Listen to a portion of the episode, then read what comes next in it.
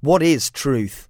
Seldom black and white, usually complex. The fifth column goes on the inside in search of it. The iconic photograph of Bloody Sunday is of a priest waving a white handkerchief, head bowed, and running in front of a group of men carrying the body of a young man.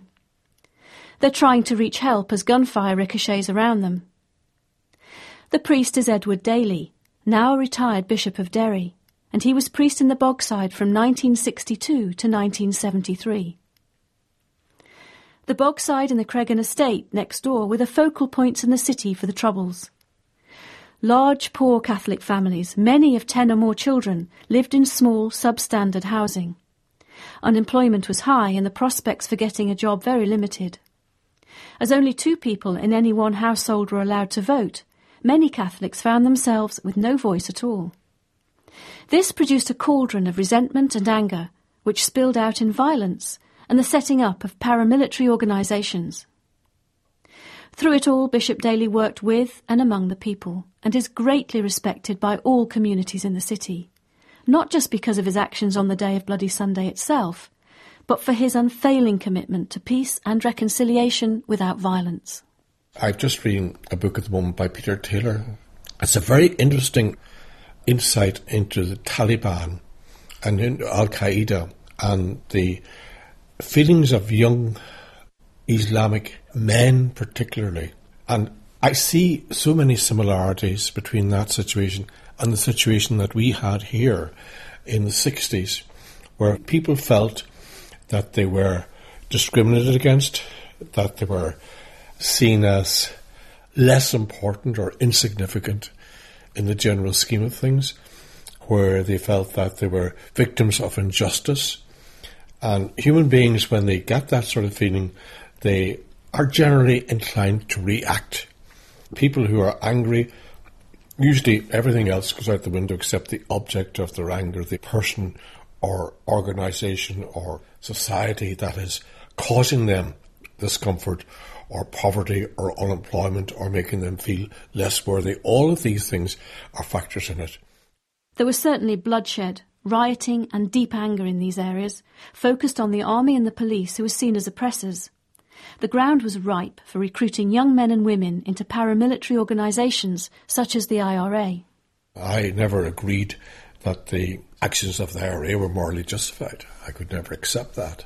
But people who were in charge of the IRA, who were directing operations from the IRA, some of them certainly, and one of them in particular, whom I know very well, he had in his own mind, satisfied his own conscience, that what he was engaged in, the whole operation that he was directing, was completely justified, morally justified. And that person himself is morally upright in every other aspect of his life. There was one aspect of his life that I felt I couldn't agree with and I don't agree with was the legitimacy of armed conflict. The turning point came on Sunday, the 30th of January 1972. A civil rights march wound down the hill from the Creggan to the Bogside and aimed to finish at the Guildhall in the city centre. But in the Bogside, the army had put up barricades that blocked the route, and as people gathered, paratroopers opened fire. Twenty-seven people were shot. Thirteen died on the day. Seven of them were teenagers. Five people were shot in the back as they tried to run away. Another man died a few months later from his injuries, and two people were injured when they were run over by army vehicles. I ran when the shots began. I took cover, and uh, as I was running to cover, this little boy fell down beside me. He gasped, and uh, I thought he was hit by a rubber bullet. I then took cover behind a little low wall, and firing went on. It was very intense gunfire coming from the paratroopers. And I peeked out and saw this little boy. Well, he's a 17 year old, Jackie Duddy.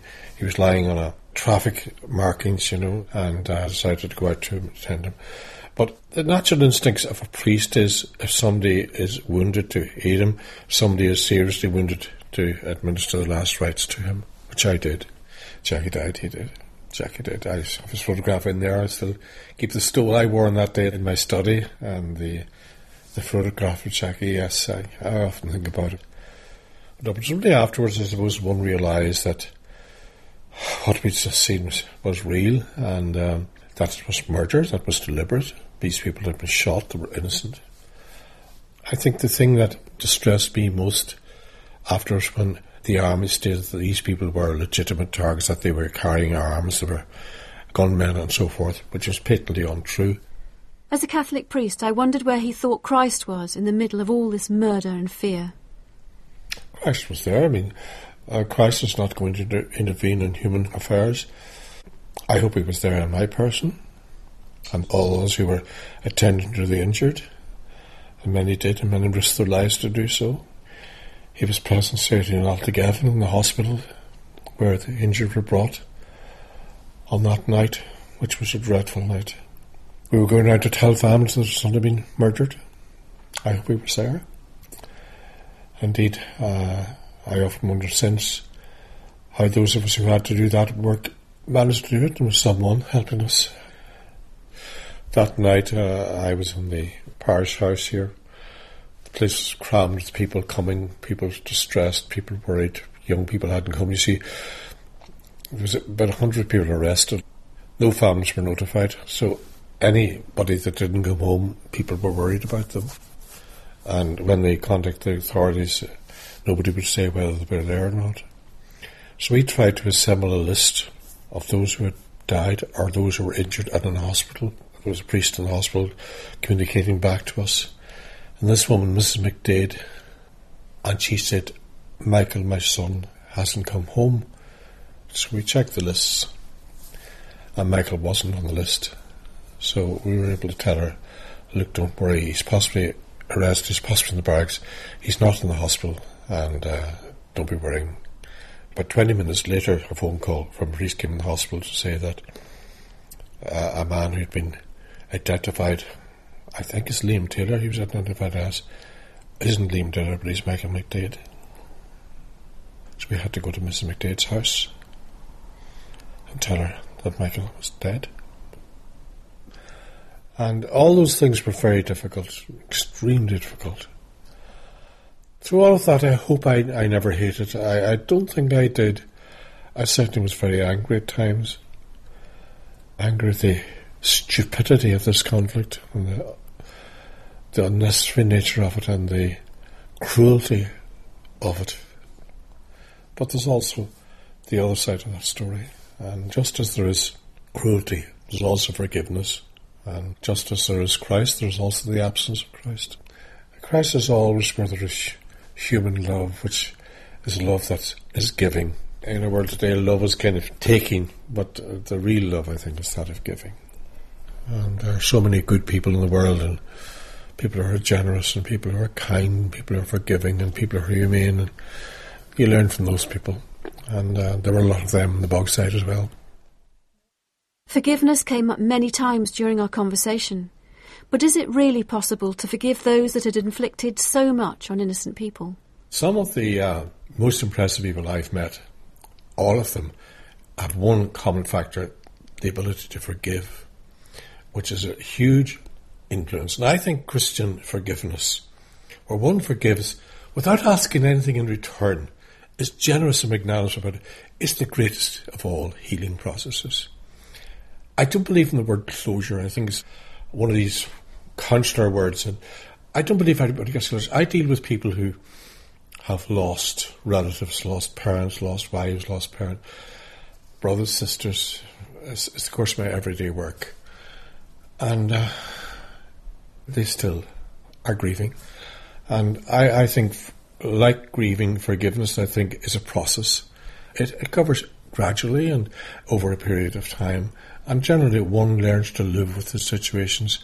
And um, but forgiveness is a very, very powerful factor in any kind of healing or resolution. Bishop Daly remains a towering figure in the history of the Troubles in Londonderry. Time and again, his name came up in the conversations I had with people about their experiences, Catholic and Protestant. What would he say, I wondered, to the people who are still planting bombs and shooting people? To the dissident IRA? I would just say, look, this was tried in the past. It achieved nothing except it caused people fear, caused people grief, caused people dreadful injury, it caused econo- economy to be ruined, and that is yesterday's thinking. and we should look to the future more than to the past. And there is a good possible future here for everyone living here. One must quite clearly say that activity of the kind is absolutely wrong. There is no excuse for it, no reason for it, and it is totally unproductive of anything that's good. To hear more of our podcasts and to have your say, visit our website www.thefifthcolumn.co.uk.